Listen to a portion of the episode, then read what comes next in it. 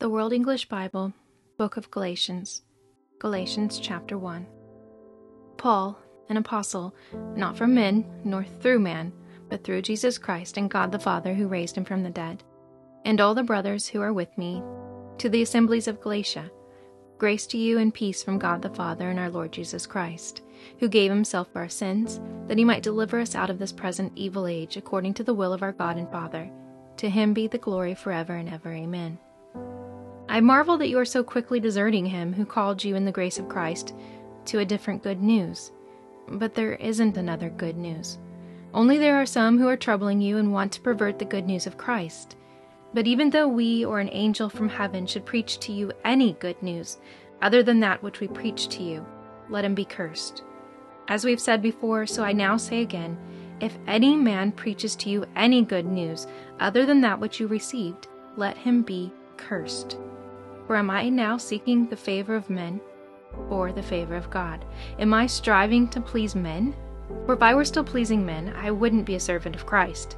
But I make known to you, brothers, concerning the good news which was preached by me, that it is not according to man. For I didn't receive it from man, nor was I taught it, but it came to me through revelation of Jesus Christ. For you have heard of my way of living in time past, in the Jews' religion how that beyond measure I persecuted the assembly of God and ravaged it. I advanced in the Jews' religion beyond many of the own age among my countrymen, being more exceedingly zealous for the traditions of my fathers.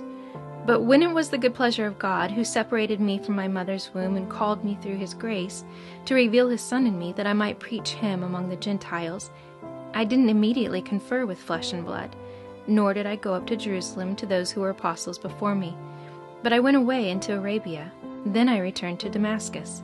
Then, after three years, I went up to Jerusalem to visit Peter, and I stayed with him for fifteen days. But of the other apostles, I saw no one except James, the Lord's brother. Now, about the things which I write to you, behold, before God, I'm not lying. Then I came to the regions of Syria and Cilicia. I was still unknown by face to the assemblies of Judea which were in Christ, but they had only heard he who once persecuted us now preaches the faith that he once tried to destroy. So they glorified God in me.